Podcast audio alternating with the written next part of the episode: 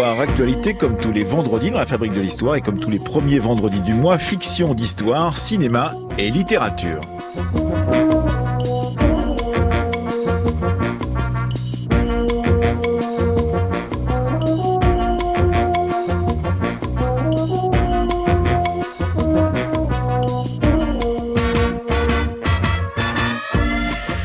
Ronde fiction, donc avec Anaïs Quint de la Fabrique de l'Histoire, avec Isabelle Eulandona, professeure d'histoire médiévale à l'Université de Reims Champagne-Ardenne, Clyde Plumosil, chargé de recherche au CNRS au centre Roland Mounier à Sorbonne Université, et Étienne Anheim, directeur d'études à l'école des hautes études en sciences sociales. Au programme aujourd'hui deux romans et un film.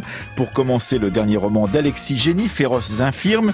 L'auteur de L'art français de la guerre revient encore une fois sur le traumatisme de la guerre d'Algérie dans la France d'aujourd'hui. C'est chez Gallimard. Puis un film quand nous étions sorcières, un film de Nietzsche Kakin, donc sorti en 1990 et qui ressort en salle le 8 mai prochain avec Björk dans son premier tournage, donc tourné dans les Landes et les montagnes d'Islande. Enfin, le roman de Christophe Prince et de Nathalie Prince, donc Nietzsche au Paraguay sur le projet fou de la sœur de Nietzsche et de son mari de créer une Allemagne purifiée en plein cœur de l'Amérique latine et à la toute fin donc de cette émission, comme tous les vendredis, c'était à la une avec Retro News, le site de presse de la Bibliothèque nationale de France.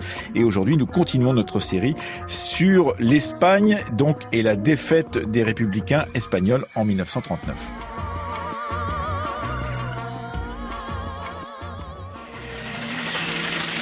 Femmes, mes sœurs, des centaines de milliers de femmes sont plongées dans un cauchemar affreux, celui de la guerre d'Algérie.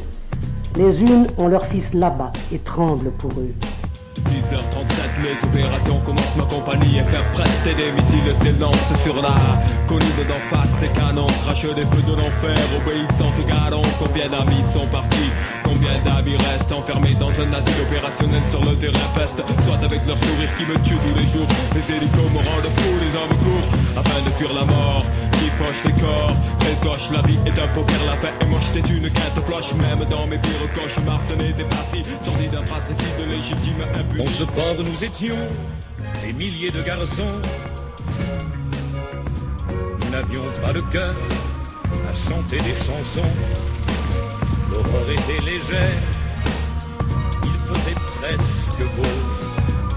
C'était la première fois que je prenais le bateau. Déjà des milliers d'entre elles ont reçu l'avis de décès de leur enfant.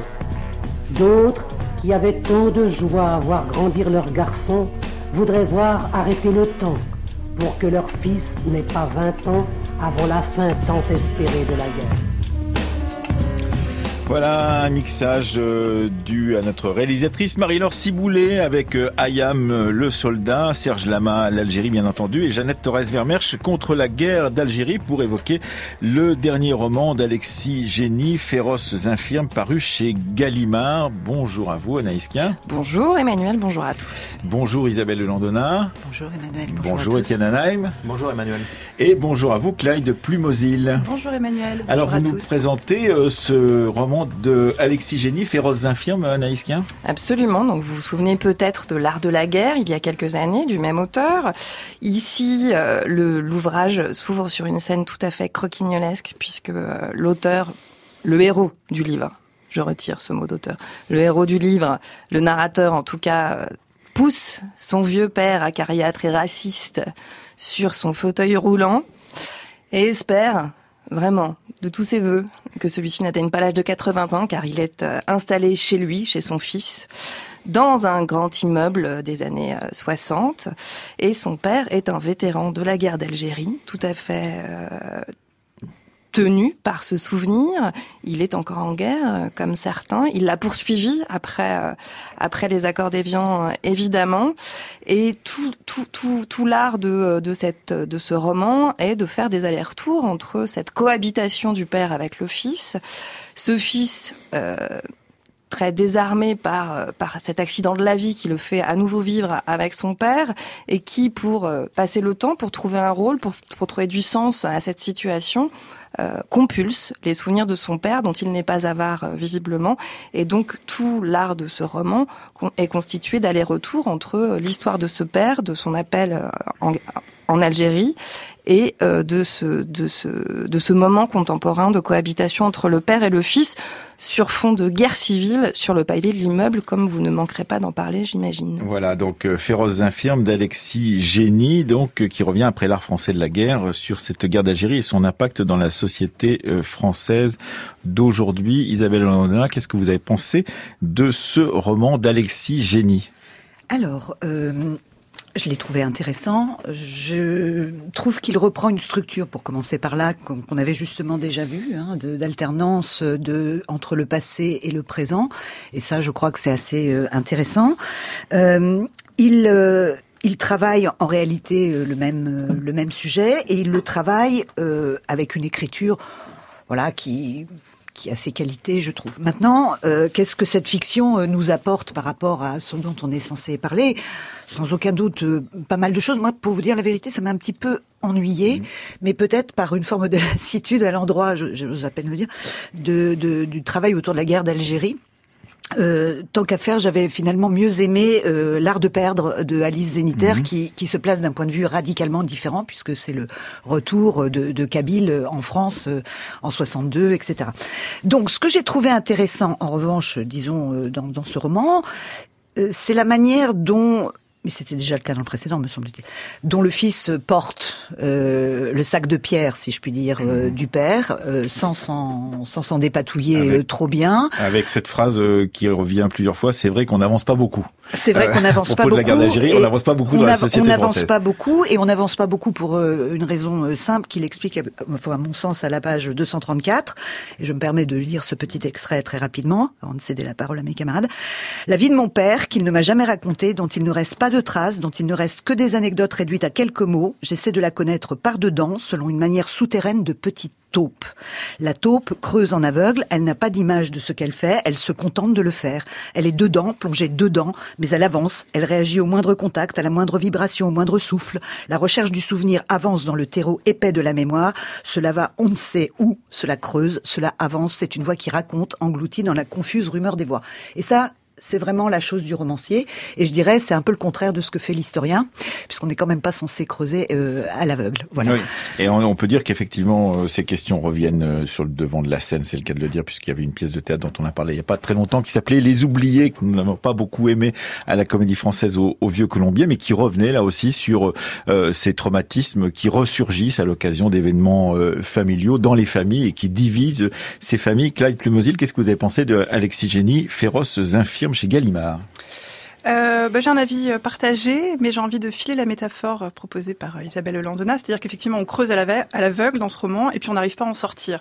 C'est ce qui met d'ailleurs hein, sur la quatrième de couverture. Nous n'arrivons pas à en sortir de cette histoire. Et effectivement, j'ai l'impression qu'on tourne un peu en rond hein, dans ce travail sur le passé qui ne passe pas de, la guerre d'Algérie. On tourne en rond alors que tout reste à dire d'une certaine manière. Hein. Donc je me suis, me sentie un peu enfermée dans ce, dispositif romanesque. Euh, néanmoins, il y a deux choses qui m'ont particulièrement intéressée. Euh, c'est d'abord la réflexion autour de, euh, de, de, tout ce qui est de l'ordre du processus d'adhésion à la violence. Comment est-ce qu'on devient violent mmh. Comment une société fabrique de la férocité Alors assez simplement, on le voit, c'est que bah, justement pour le pouvoir, fabriquer la férocité, c'est permettre d'instrumentaliser cette férocité masculine à des fins guerrières, dans le conflit algérien en l'occurrence. Euh, mais ce qui est un peu plus intéressant dans le roman euh, par rapport à ces déterminismes structurels d'une fabrique de la férocité, c'est de penser c'est l'entrée individuelle dans euh, la violence, euh, une question qui est généralement laissée aux psychologues hein, par les sciences humaines et sociales, et que là la fiction reprend, je trouve. Euh, donc on se saisit de la guerre par la, la psyché des, des, personnages, et bon, Alexis Génie ne, ne, donne pas de réponse absolue, mais il essaye de, de, comprendre ce que ça peut être l'entrée dans une carrière de, de, violence, comment cette violence au départ elle est subie, mais comment elle est réappropriée par les personnages comme une sorte de capital, de bravoure, de fierté, un blason de masculinité. Et c'est là aussi la deuxième chose qui m'a qui m'a intéressée dans ce roman même si je trouve que euh, on aurait pu aller plus loin, c'est la fabrique d'un virilisme guerrier. Alors évidemment, hein, tout. C'est euh, très net quand même, ça. C'est très présent. Tout à fait. C'est tout à fait prégnant. Et, euh, et, moi, ça me ça me ça me parle hein, parce que bon, on, on, le sait, les études sur la masculinité ont bien montré le rôle matriciel des guerres dans la construction d'une masculinité hégémonique, d'une masculinité hégémonique qui est une virilité basée sur la question de la force, mais là aussi de la survie. Je trouve qu'il y a un travail intéressant sur cette question de de, de, de, de demeurer homme pour pour survivre, survivre sur le champ de bataille, mais aussi après survivre lors du retour en France. comment la guerre devient une sorte de lieu de culte rendu à la, à la virilité, un lieu de mise à l'épreuve de cette virilité dans la guerre, par la guerre. Enfin bon, je pense que vraiment c'est, pour moi, c'est ce qui m'a intéressé dans ce, dans ce, dans ce, dans ce roman, qui montre que bah, virilité n'est pas nécessairement masculinité. Le problème étant que euh, on a des contre-modèles de masculinité dans ce roman, mais évidemment ils sont faibles du coup. Alors il faut savoir que ce roman il est construit avec deux histoires en parallèle, l'histoire principale qui est celle donc des, des Herbis, et puis une autre famille, une famille algérienne, qui est une sorte de contrepoint. Qui vit sur le même palier d'ailleurs. Voilà, qui vit sur le même palier, dans ces grands ensembles qui ont voulu faire table rase du passé, tout ça, tout ça. Et là ce qui est intéressant, c'est que on a un père cette fois-ci qui a abdiqué la violence, mais un fils qui la reprend. Et évidemment, un fils d'origine algérienne qui reprend la violence, ça veut dire quoi? Ça se finit dans, euh, dans, une forme de radicalisation euh, euh dans les caves d'un grand ensemble. Et donc, pour le coup, j'étais pas convaincue sur les contrepoints apportés par le, romancier. Alors peut-être que la réponse est l'impossibilité de sortir de cette masculinité guerrière, mais voilà. C'est vrai qu'il y a aussi une dimension architecturale et urbanistique à cette, histoire, puisque une des grandes particularités, c'est que il y a un architecte qui est au cœur de ce roman d'Alexis Génie, mais aussi cette vie dans les grands ensembles qui sont issus, comme vous l'avez dit, de cette guerre d'Algérie et du retour des rapatriés euh, sur le territoire métropolitain. Étienne Alain, qu'est-ce que vous avez pensé de Féroces infirmes de Alexis Génie? Moi, j'ai trouvé que c'était un livre qui, euh, au final, était un livre euh, décevant parce que c'était un livre qui était très attendu euh, dans ce qu'il euh, apportait au lecteur. En fait, c'était un livre assez banal. Alors, c'est bien fait, c'est bien écrit, c'est bien construit. Il y a ces deux vies parallèles, celle du père et du fils, mais c'est presque trop bien fait. C'est-à-dire qu'il n'y a aucune surprise, il n'y a aucune tension. Euh, tout est très prévisible. Moi, j'ai lu les, les, les, premières dizaines de pages du livre et j'ai vu où le livre allait. Et euh, je suis pas devin. Il va là où on a l'impression qu'il va. Et euh, au fond, euh, c'est décevant. Et c'est décevant aussi parce que c'est c'est surligné très souvent à gros traits. C'est-à-dire, euh, euh, Emmanuel Laurentin, vous venez de parler de la métaphore de l'architecture. Alors l'architecture, la maquette, il est maquettiste, le jeune homme, avant d'aller à la guerre d'Algérie. c'est une métaphore qui est filée dans tout le livre. On croise d'ailleurs, on croise d'ailleurs le, le, Corbusier qui, à un voilà. moment donné, a voulu reconstruire Alger et détruire la Casbah. son ami de jeunesse, André, devient gauchiste en France et il le recroise dans une manifestation alors que lui, le jeune homme Jean-Paul, est devenu euh, extrémiste à droite. Euh, le, groupe auquel il appartient dans le Djebel algérien se surnomme la Ménie et Lequin, mais le, capitaine s'appelle Elequin, ce qui est une légende médiévale de, de, furie diabolique. Je veux dire, tout est souligné à gros traits et au final, en lisant le livre, je me dis bon, euh, finalement, quand on réfléchit à la littérature et à l'histoire, quand on réfléchit à la fiction, ce qui est notre cas ici, qu'est-ce que euh, la fiction peut apporter euh, que l'histoire ne dit pas Et finalement, quand je lis ce livre, je me dis pas grand-chose si c'est ça. C'est-à-dire qu'est-ce qui pourrait être dit autrement dans ce récit-là? Finalement, je suis déçu par ça, c'est-à-dire par cette espèce de platitude attendue. Quand je lis un livre d'histoire, au fond, j'attends pas d'être surpris parce que je lis d'abord quelque chose qui m'informe.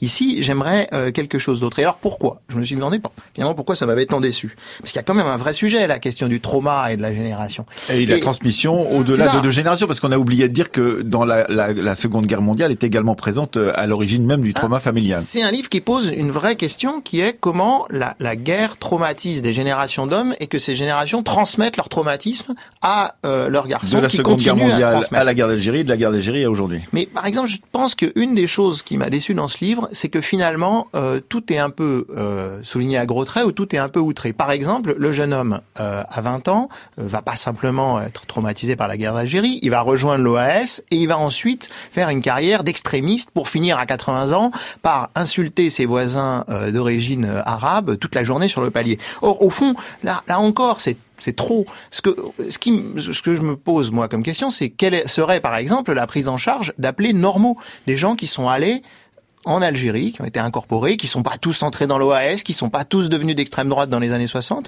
mais malgré tout qui ont continué à travailler avec leur bah, fardeau algérien, plus ou moins la société Mauvigné. française. C'est ce qu'avait fait Laurent Mauvigné quand il avait C'est ça. traité et, cette et là, je dirais que d'une certaine façon, on est euh, tout à fait sur un autre pied et que euh, finalement, à force de déploiement euh, d'artifices rhétoriques, euh, ça en devient un peu décevant.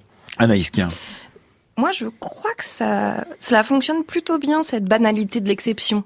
C'est-à-dire que euh, d'une certaine façon, bah non, son père n'a pas été un appelé comme les autres qui ensuite a oublié, cessé de parler et tenté de reprendre euh, une vie, une vie d'avant.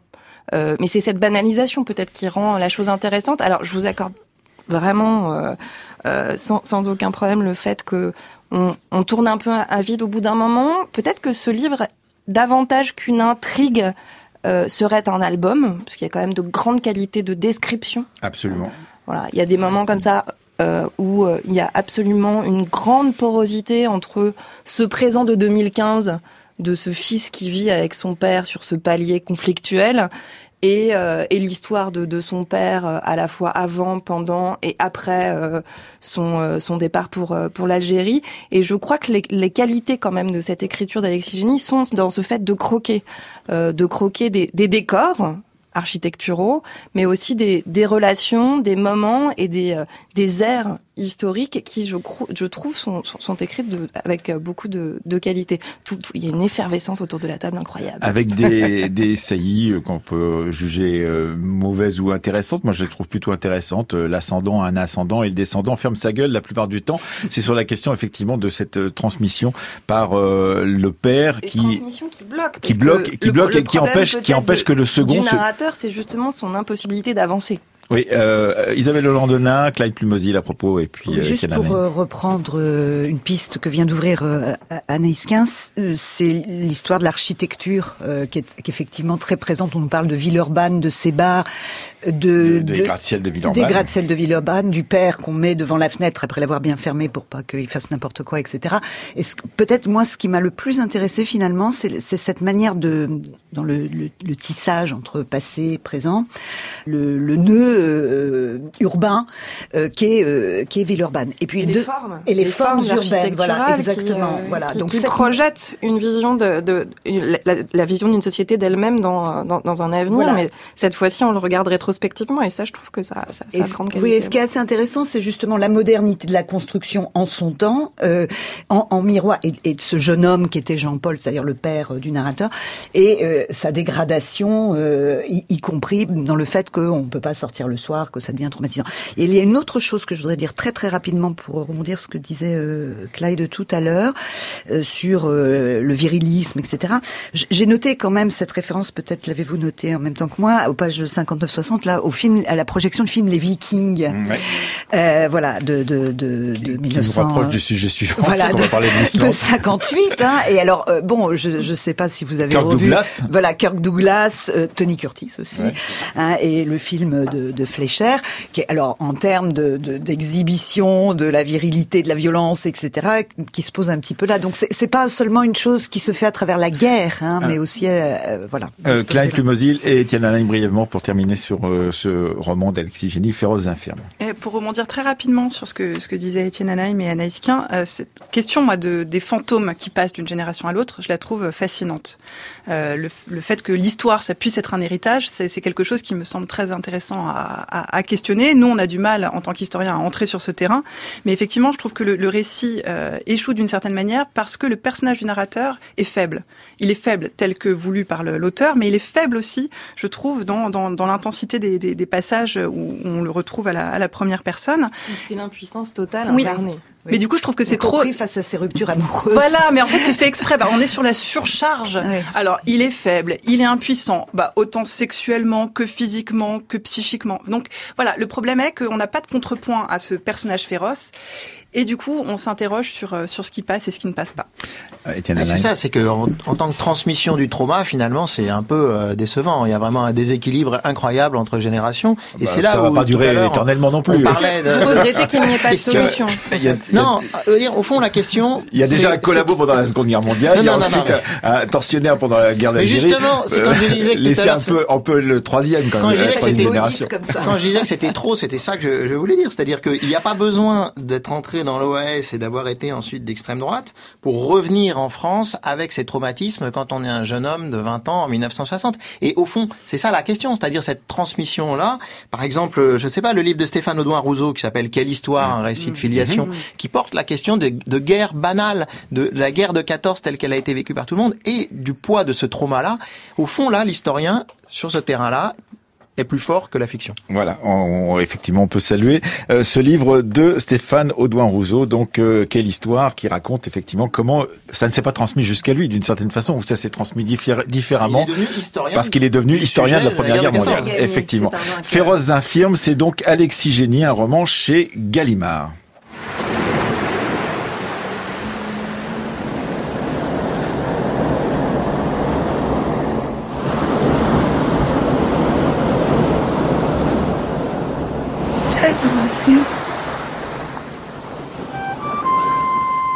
Go where no one knows us and find a place to stay. Who will take us? I shall make a spell to find a husband. You'll hear my voice and never leave me. I'll sew my footprints into his coat, and he'll follow me forever.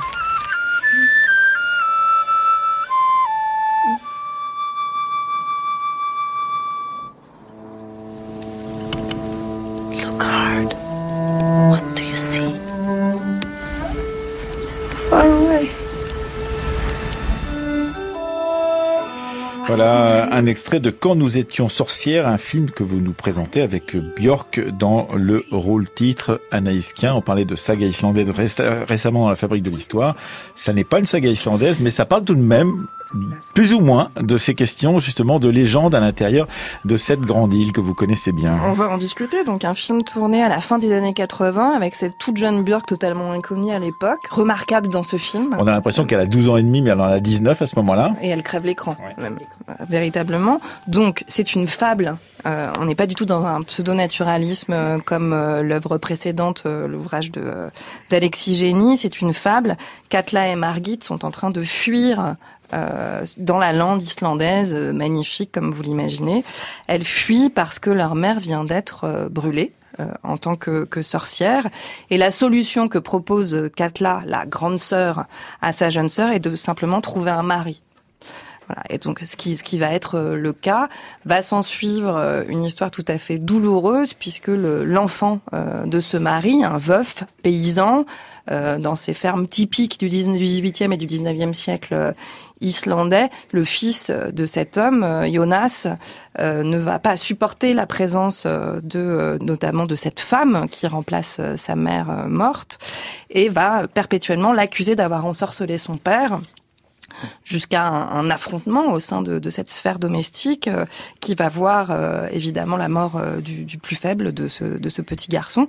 Donc c'est un, film qui s'inspire à la fois du conte du Genévrier des frères Grimm, matiné fortement dans son aspect totalement amoral de saga islandaise. Moi, j'ai ai décelé notamment dans la figure féminine de Katla, euh, cette femme euh, traquée euh, qui ne voit de, de, de, recours à sa sécurité que dans l'alliance avec un autre homme, qu'il soit qu'il soit bon ou, ou non, avec la saga de Niot le, le, brûlé, dans lequel il y a un personnage absolument atroce de femme Algerde qui ne cesse de, de, de, tuer ou de faire tuer ses, euh, ses, maris successifs ou leurs serviteurs, mais simplement par, euh, par souci de, de, sécurité et euh, pour recouvrer un minimum de, de, pouvoir sur sa, sur sa propre vie. Alors on était dans, avec Alexis Génie dans l'absence du père, là on est dans l'absence de la mère qui veut commencer, Clyde Plumosil L'absence de la mère. Alors c'est pas par là que j'aurais commencé. J'y reviendrai peut-être.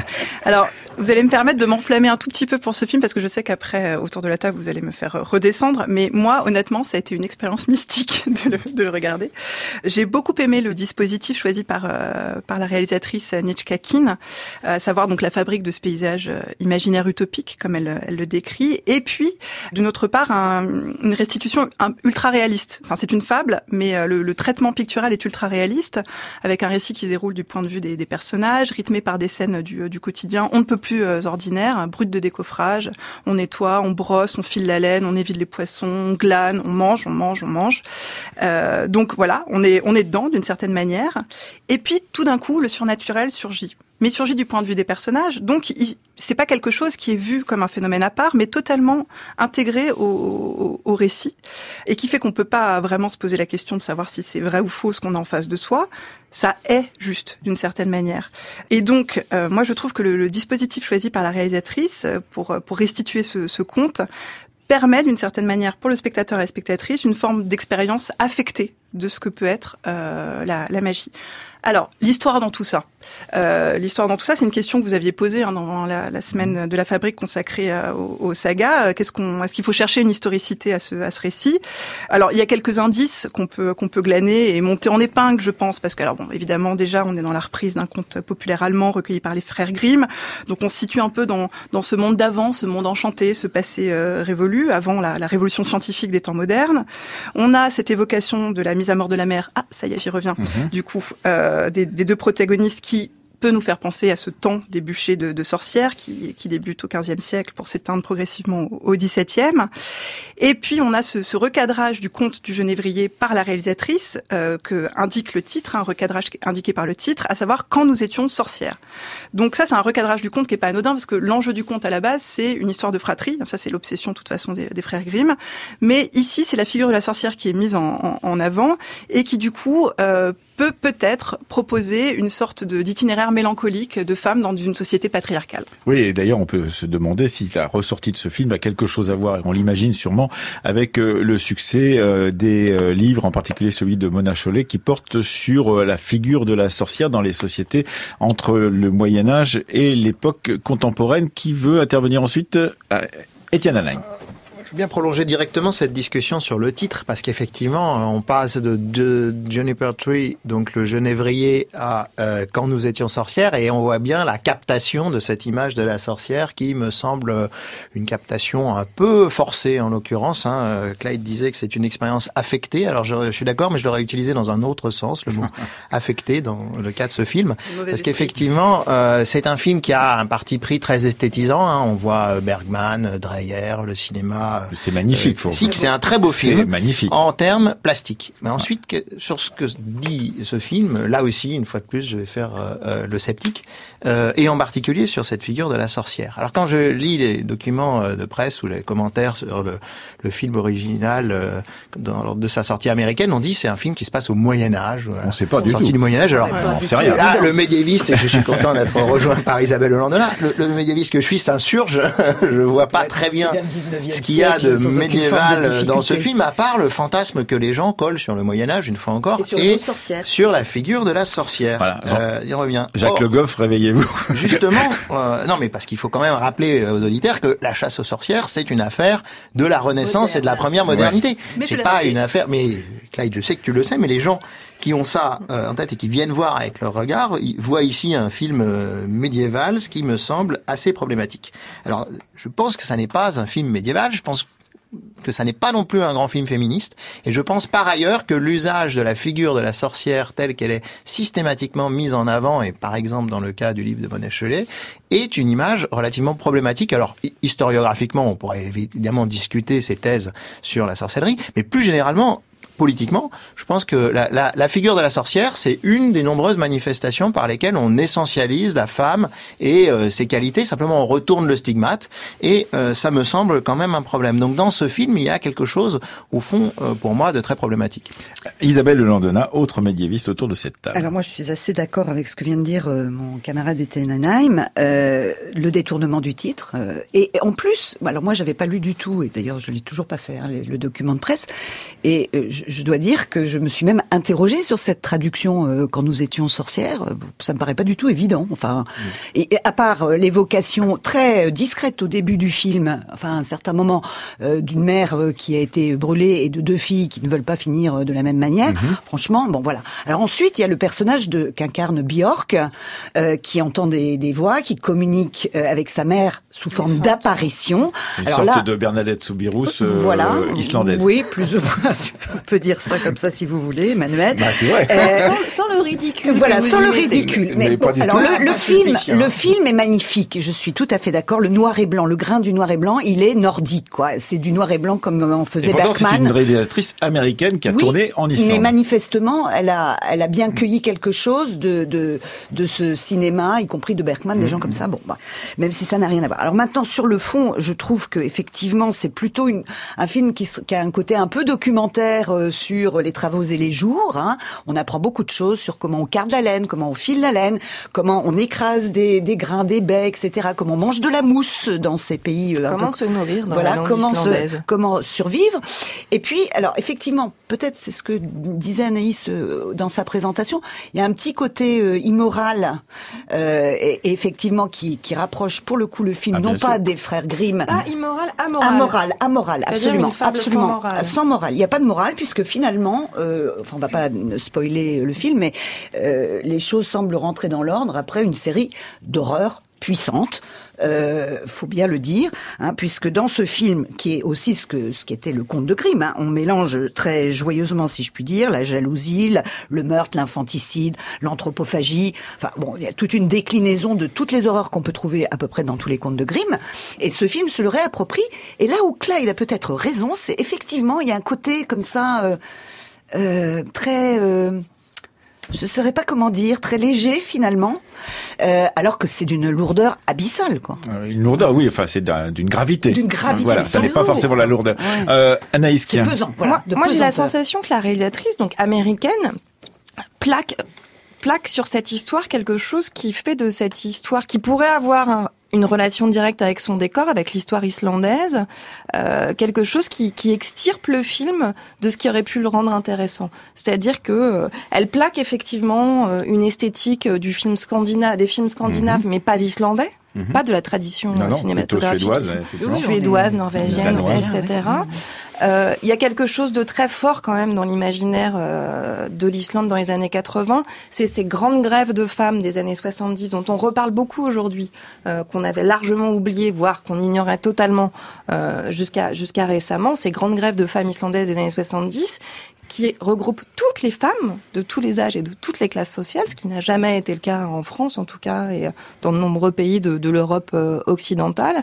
Et tout cela finalement, elle le noie dans un filtre euh, non pas américain, mais avec peu de connaissances finalement de ce qu'elle aurait pu faire de, de cette agrégation de, de, de ces contes euh, germaniques pré-chrétiens qui sont repris par les sagas islandaises et qui nous racontent ce rapport à la nature et ce rapport aux fantômes, euh, ce rapport à, à l'au-delà Au, revenant, effectivement. euh, de euh, de cette histoire légendaire et on ne sait pas vraiment ce qui est réel dans, dans ces sagas, euh, mais en tout cas de, de ces grandes de ces grandes fresques nordiques avec toute la tradition littéraire et euh, les représentations qu'elles nous euh, qu'elles nous transmettent malgré tout. On salue votre sagacité, en tous les cas, Anaïs, à avoir mis ceci dans la euh, table ronde de cette semaine, puisqu'on on a parlé toutes les semaines, des, toute la semaine des enfers et de l'enfer, et également des exorcismes, très brièvement. Clyde Plumosil et Isabelle Landona, très brièvement. Alors, je m'interroge sur le fait de pourquoi j'étais la seule à avoir été envoûtée par ce film, mais il y a non, quand non, même moi j'ai beaucoup aimé, moi aussi, mais c'est envoûté peut-être pas, mais j'ai beaucoup aimé. Parce que, mais, en- je dis envoûté parce que je trouve que justement, euh, j'ai abdiqué toute raison en le regardant. Et pour autant, euh, j'y ai pris un plaisir immense. Et notamment, je, rem- je rebondis sur les travaux et les jours. J'adore cette, cette façon de qualifier effectivement ce qu'on voit à l'écran. Moi, j'ai beaucoup apprécié cette approche quasi ethnographique. Oui, ben, ça, on est bien d'accord. Alors, Et donc, ça pourrait très bien se situer en plein 19e siècle, voire en premier, premier 20e siècle. c'est une manière de reprendre cette, euh, cette cette histoire de la grande nuit islandaise où on file, où on reste enfermé des, des nuits entières et des jours En même temps, il y a entiers, beaucoup de jours dans le euh, film. En Islande et en se contentant finalement d'une iconographie Oui. typique de la représentation de l'Islande. 18e et du 19e. Mais néanmoins, on donne à l'éc- enfin, on donne à l'écran, on donne à voir des savoir-être et des savoir-faire de femmes que je trouve pas inutiles à montrer et Un petit remontrer. peu de Michel de Certeau. Euh, Isabelle Landona Non Euh, Rien oui, de non, plus Non, non, Euh, si, je voulais juste dire que Anaïs, quand elle évoque les mouvements de femmes des années 70 en Islande, faut quand même s'accrocher pour voir euh, quelque chose. Justement, Ah bon, ah bon alors j'ai pas compris. euh, Parce que franchement, c'était Je vais difficile. attaquer la quenouille.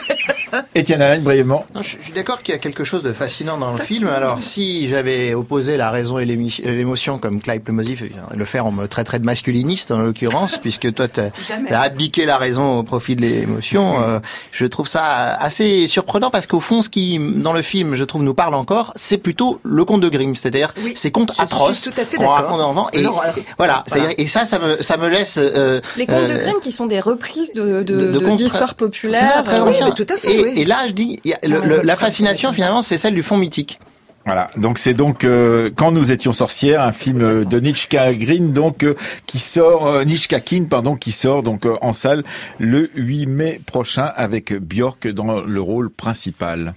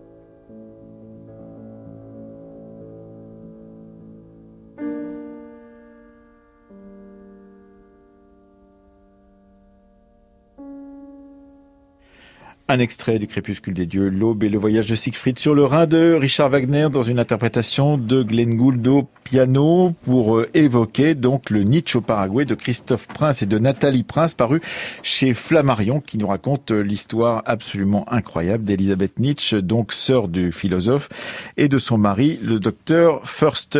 Euh, Étienne Alain, vous nous présentez ce Nietzsche au Paraguay?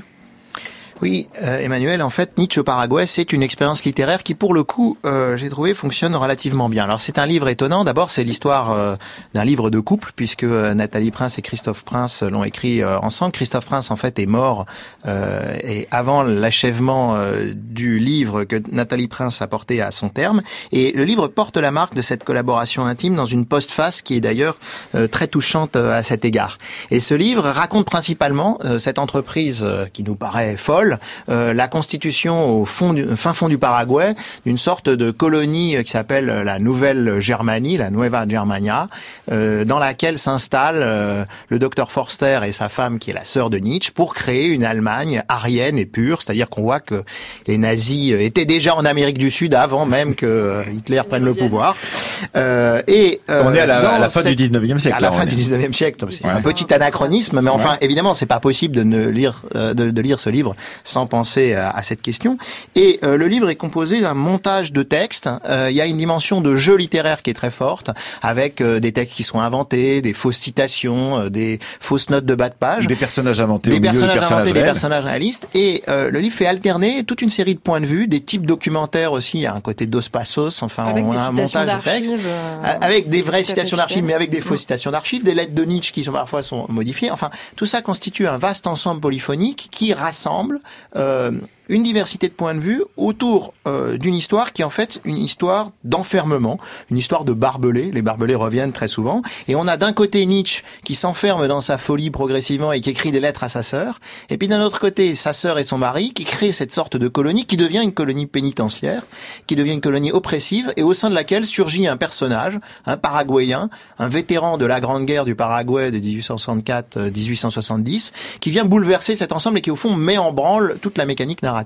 Alors, qui euh, veut rebondir sur ce Nietzsche au Paraguay, Isabelle Landona de Christophe Prince et Nathalie Prince chez Flammarion Alors, je reviens pas sur la structure que qu'Étienne Ania me vient de décrire, que moi j'ai trouvé extrêmement intéressante. Maintenant, il faut prévenir les auditeurs que euh, ce roman, il faut entrer dedans et s'accrocher un petit peu au début parce qu'on risque d'être égaré. Ensuite, C'est un roman qui doit se lire vite. alors moi je l'ai lu d'une seule traite. Voilà. Voilà, et je l'ai lu d'une seule méthode. traite parce que euh, du coup je n'arrivais pas, à, enfin passer les premières pages, j'arrivais plus à me repérer, donc je me suis dit je continue et je l'ai lu vraiment d'une seule traite. Alors c'est une histoire de fou. En fait, à tous égards, Euh, la folie de, de, de, de la sœur de Nietzsche et de son mari, la folie de Nietzsche qui, qui progresse inexorablement à mesure qu'on qu'on avance dans, dans le roman, une sorte de folie aussi dans, dans le mélange de, de, de documents euh, divers et variés. Donc c'est vraiment une histoire de fou. Et moi, ce qui m'a énormément euh, intéressé, outre la, la construction, c'est comment ce roman porte des éclairages sur des choses que moi, hum, je suis médiéviste, hein, j'ignorais quand même euh, passablement. Et euh, j'y vois euh, des, des, parentés avec avec des projets dont on a déjà parlé dans la fabrique, comme par exemple l'aventure le, de cet Antoine de Tounins mhm. qui était parti en Patagonie, en Patagonie fonder un royaume. mais on pourrait aussi parler de Rudyard Kipling, hein, mhm. l'homme qui voulait être roi. Ça c'est l'amont. Et l'aval, eh bien c'est un autre roman, c'est la disparition de Joseph Mengele, mhm. dont je sais plus si on a parlé ici, d'Olivier Guez, qui évoque sa recherche de Mengele. Et donc l'Amérique latine comme terrain euh, de jeu entre guillemets parce que ce sont des jeux assez macabres, euh, des colonies allemandes, de colonisateurs allemands euh, qui sont pour un certain nombre d'entre eux euh, parfaitement fous, enfin faut quand même le dire, et puis en aval, euh, les nazis, d'anciens nazis qui s'y réfugient. Et donc moi j'ai trouvé, enfin ça m'a parlé de ce point de vue-là, en, en, historienne, je trouve que ça m'a appris euh, des choses que j'ignorais totalement sur le fonctionnement de cette de ce Paraguay naissant à la suite d'une guerre qui a été absolument, absolument. que, que Étienne évoqué à l'instant de la Triple Alliance, c'est-à-dire il faut, il faut rappeler que ce Paraguay a été aussi à l'origine européenne euh, une sorte de rêve aussi bien plus tôt des jésuites qui ont installé les fameuses réductions jésuites qui se voulaient aussi des sortes de paradis, des sortes de paradis euh, euh chrétiens en plein cœur de l'Amérique latine. Donc effectivement, il y a cette, ce rêve porté de très loin sur cet endroit. Parce qu'en fait, le, le, le roman porte la trace non seulement de la folie, mais aussi il y a beaucoup de sang, hein, il y a beaucoup de sueur, beaucoup de larmes, des, scènes assez épouvantables. Bon, mais c'est pas complaisant. franchement scatologique aussi. Oui, aussi mm. les histoires de rats, oui, par exemple, des choses comme ça. Bon, et euh, je trouve que à mesure que l'on progresse dans le roman, on est vraiment pris. C'est-à-dire, j'ai eu un peu de mal, et justement, je crois qu'il faut le lire d'une seule traite. Clyde de Plumosil. Euh, oui, et c'est comme ça que je l'ai fait d'ailleurs, donc euh, tant mieux. Euh, moi, j'ai été évidemment très euh, très interpellée par ce, ce jeu entre la, la, la, la, fiction et le, et le réel que, que manient assez bien, je trouve, les, les, deux auteurs. J'aimerais revenir sur deux choses, moi, qui, qui m'ont plu dans cette dans cet ouvrage. Nietzsche au Paraguay. Nietzsche au Paraguay, tout à fait. D'un point de vue macro, c'est un peu, on, on, est en 1888, c'est un peu si les origines du nazisme m'étaient comptées. Eh et je trouve ça extrêmement intéressant parce que ça montre qu'en 1888 déjà la vision euh, de ce qui va devenir la vision nazie euh, du, du, du, monde futur. Elle s'élabore déjà de façon patiente, euh, tout en douceur, dans, dans l'Europe libérale de la fin du 19e siècle. Hein. Bon, ça, c'est des choses que Ivan Chapoutot a, a, très bien montré et qu'on retrouve de façon, enfin, je vais pas dire ludique, mais de façon, de façon intéressante dans, ce, dans cet ouvrage, à savoir l'importance de ce darwinisme social qui travaille des élites comme le docteur Foster, cette conception complètement délirante de la race euh, qui est présentée comme une sorte de produit proche de la nature. Donc euh, on est limite dans une espèce de théorie de l'indigénisme, euh, où est-ce que j'avais ça, de l'indigénisme nazi. Mais à force d'en faire une histoire de fou, de rechercher absolument le caractère épique de cette histoire vraie, on perd aussi d'une certaine façon le sérieux avec lequel tout cela avait été pris et a été mm. entretenu pendant des décennies, des, des, des dizaines d'années, des décennies exactement, par la suite. Et je suis bien d'accord, et c'est là que le fait de dire que c'est deux histoires de folie, il faut aussi rajouter que c'est deux folies qui n'ont pas les mêmes conséquences. Nietzsche finit enfermé, enfin le frère Nietzsche, et puis euh, la sœur Nietzsche finit euh, voilà enterrée euh, avec avec Hitler qui, qui, assiste à la cérémonie. donc son mari est mort suicidé, donc voilà il y a aussi être gourou dans un bordel. Voilà, dans, on l'inclut d'opium et de d'alcool dans un bordel à Comme il se doit. Voilà. Mais donc du coup les conséquences ne sont pas les mêmes et effectivement peut-être que ce jeu d'histoire là éprouve ses limites. Autre chose juste qui m'a intéressé d'un point de vue très micro c'est les fils de les fils barbelés. Ça ah. revient en permanence. On a des dépliants commerciaux qui jalonnent l'ouvrage sur euh, les fils barbelés. Sachez, parce que du coup, moi, je suis allée regarder parce que ça m'a interpellé invention française en 1865, mhm. commercialisation massive par les par les États-Unis en 1874, euh, et puis tout d'un coup, euh, et, et, pour garder donc du bétail, et tout d'un coup ça devient une trouvaille géniale pour les, les guerres du XXe siècle à venir, à savoir que plus besoin de construire du solide, on met des fils de barbelés partout et on peut maintenir des en populations. pendant la guerre des bourgs, euh, euh, donc en Afrique du Sud à la toute fin du 19e siècle. Premier camp de concentration. Voilà. Et Etienne Alain, à propos de Nietzsche au Paraguay que vous avez beaucoup aimé de Christophe Prince et Nathalie Prince chez Flammarion. Oui, parce que j'ai bien aimé ce cette dimension faussement picaresque du livre, en fait, et la manière justement dont la folie se construit en mettant en parallèle la question de la pensée et la question de l'action. C'est-à-dire qu'on met en fait en parallèle cette hubris de la philosophie européenne qui se dit dans la correspondance de Nietzsche et qui est proprement, euh, euh, dire, c'est burlesque assez souvent en particulier. Il, va vers une folie burlesque à la fin euh, euh de sa vie euh, dans cette correspondance. Et en miroir de ça, il y a cette projection coloniale et fantasmatique des Européens sur ce que peut être la nature vierge du fin fond de l'Amérique du Sud où on va recréer quelque chose de nouveau. Et on voit bien que, que ce miroir de deux folies et de deux hubris qui sont à la recherche d'un rêve de pureté va produire ce que produit le plus souvent les rêves de pureté, c'est-à-dire une, une, descente aux enfers. Mhm. Euh, Isabelle à propos de Nietzsche au Paraguay. Sur la, la généalogie, enfin du, du, nazisme, il y a aussi, euh, enfin moi j'ai lu ce roman en pensant euh, au film de Haneke, Das Band, comment ça a été traduit, le, le, ruban blanc, voilà, blanc. où on voit ce, ce, ce, village et tout est là, et, on n'est pas encore dans le nazisme, mais on voit les germes. Et donc j'ai le sentiment que cette expérience à la fin du 19e siècle nous conduit là. Et puis l'autre chose qui m'a beaucoup intéressée, c'est en fait l'épilogue aussi. C'est-à-dire que vous parliez, voilà, vous parliez du barbelé, et c'est vrai que c'est aussi un livre sur sur l'enfermement. Et alors il y a une forme de paradoxe parce que en réalité, euh, toute l'obsession de, de Förster, euh, moins sa femme qui est en fait très euh, en arrière-plan, en réalité, elle est très évanescente cette femme, c'est de comment de mettre des barbelés partout pour empêcher les Indiens d'entrer, pour empêcher les colons de sortir. Donc blessés, éventuellement tués, avec ces, ces fichus barbelés. Et à l'inverse, l'épilogue qui évoque la, la, la, folie de Nietzsche et, et, le projet de construction d'un hôpital pour les fous, euh, les aliéner avec toute la typologie qu'on a dans les années 1880-1890, euh, c'est l'exact contraire. C'est-à-dire c'est un, un, médecin qui est en train d'expliquer comment il faut construire et en laissant ouvert au maximum, jusqu'au moment où on trouve Nietzsche enfermé dans sa chambre, totalement prostré. Et voilà, ça s'appelle donc Nietzsche au Paraguay de Christophe Prince et de Nathalie Prince, et ça a beaucoup à voir avec le travail qui était un peu pionnier sur ce domaine d'Olivier Razac, qui était l'histoire politique du barbelé il y a une quinzaine d'années, autant que je me souvienne, qui était donc un, livre d'histoire sur comment ce barbelé s'était répandu euh, sur la planète à la fin du 19e siècle et au début du 20e siècle. On a parlé de Nietzsche au Paraguay, de Christophe Prince et de Nathalie Prince, de Alexis Génie, Féroces infirmes, et de Quand nous étions sorcières, le film de Nietzsche Kakin avec Björk qui sort le 8 mai prochain. Il est temps de retrouver notre dernière séquence de ce vendredi. Comme tous les vendredis, nous traitons ces temps-ci de la question de la fin de la guerre d'Espagne avec un article de Paris Soir du 28 février 1939 signé Joseph Kessel dans C'était à la une.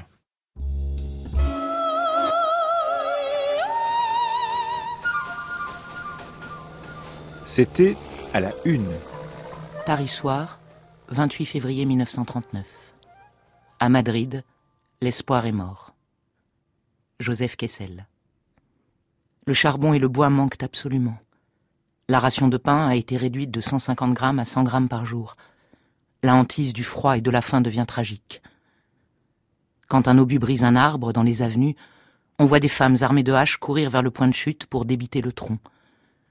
Aux environs de Madrid, des théories de malheureuses exténuées, chargées de sacs, font 30 et 40 kilomètres pour obtenir quelques pommes de terre, quelques mesures de riz. Un marché de troc se tient dans un faubourg en plein vent où les paysans échangent leurs produits contre des objets. Les billets de banque, ils n'en veulent plus. Un morceau de savon, une bobine de fil, un petit paquet d'aiguilles semblent des choses inaccessibles.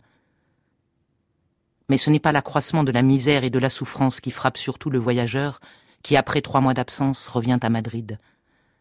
C'est l'affaissement moral de la population.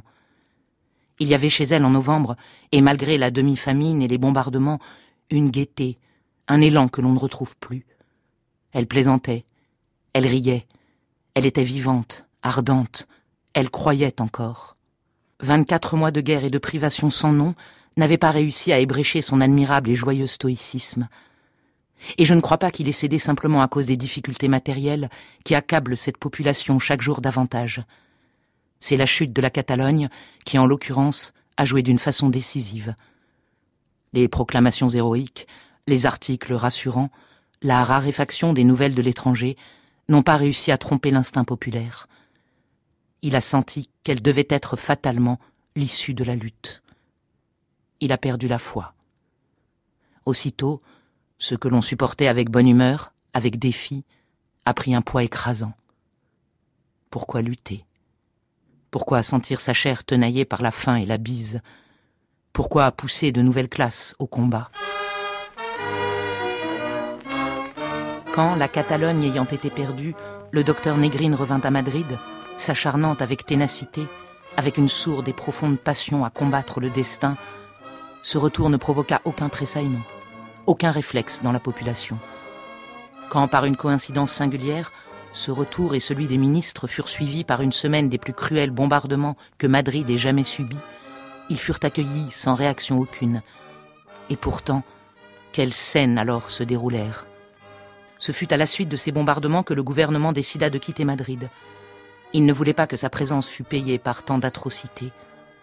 Mais un autre péril apparut, plus sourd, plus secret, et qui tient à ses entrailles. Les hommes de la cinquième colonne commencèrent à se manifester. Tous ceux qui haïssent le régime, tous ceux qui depuis trente mois attendent le général Franco avec impatience et dont certains vivent cachés dans les caves, dans des appartements clandestins, tout cela, renseignés mystérieusement sur la marche des événements, sont pris d'une impatience farouche. On trouve souvent, à l'aube tardive, des passants criblés de balles et des ouvriers dont la tête est fracassée à coups de marteau. Ce sont les secrets des âpres nuits madrilènes, sans lumière, parcourus de vents glacés, dans la ville désolée, affamée, au milieu d'un peuple magnifique mais usé dans sa plus profonde substance, sous la menace visible et invisible, les chefs et les sous-ordres politiques, syndicalistes, militaires affrontent leurs tendances. Les uns pensent simplement à fuir. Ils savent qu'une légère poussée victorieuse des troupes du général Franco couperait tout moyen de retraite. Madrid deviendrait alors pour eux un immense piège. Et ceux qui le peuvent s'en vont vers Valence ou Alicante, d'où ils essaieront de prendre un cargo ou l'avion chimérique. D'autres estiment qu'il faut négocier avec le général Franco, obtenir un minimum de garantie, ou même échanger à n'importe quel prix la puissance que représente encore la défense de l'armée républicaine. Mais il en est d'autres qui veulent la résistance obstinée, terrible, sans merci. Ceux-là, dans leur ferveur désespérée, romantique, rêvent de transformer Madrid en une nouvelle Numance.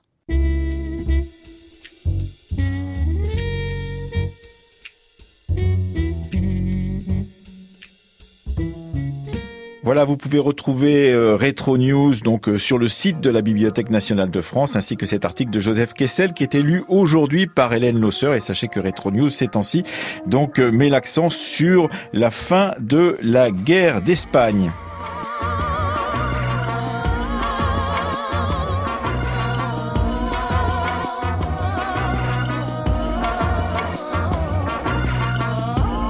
Comme d'habitude, cette émission a été préparée par Marion Dupont et Céline Leclerc. Florent Bujon nous a accompagnés à la technique et Marie-Laure Ciboulet à la réalisation.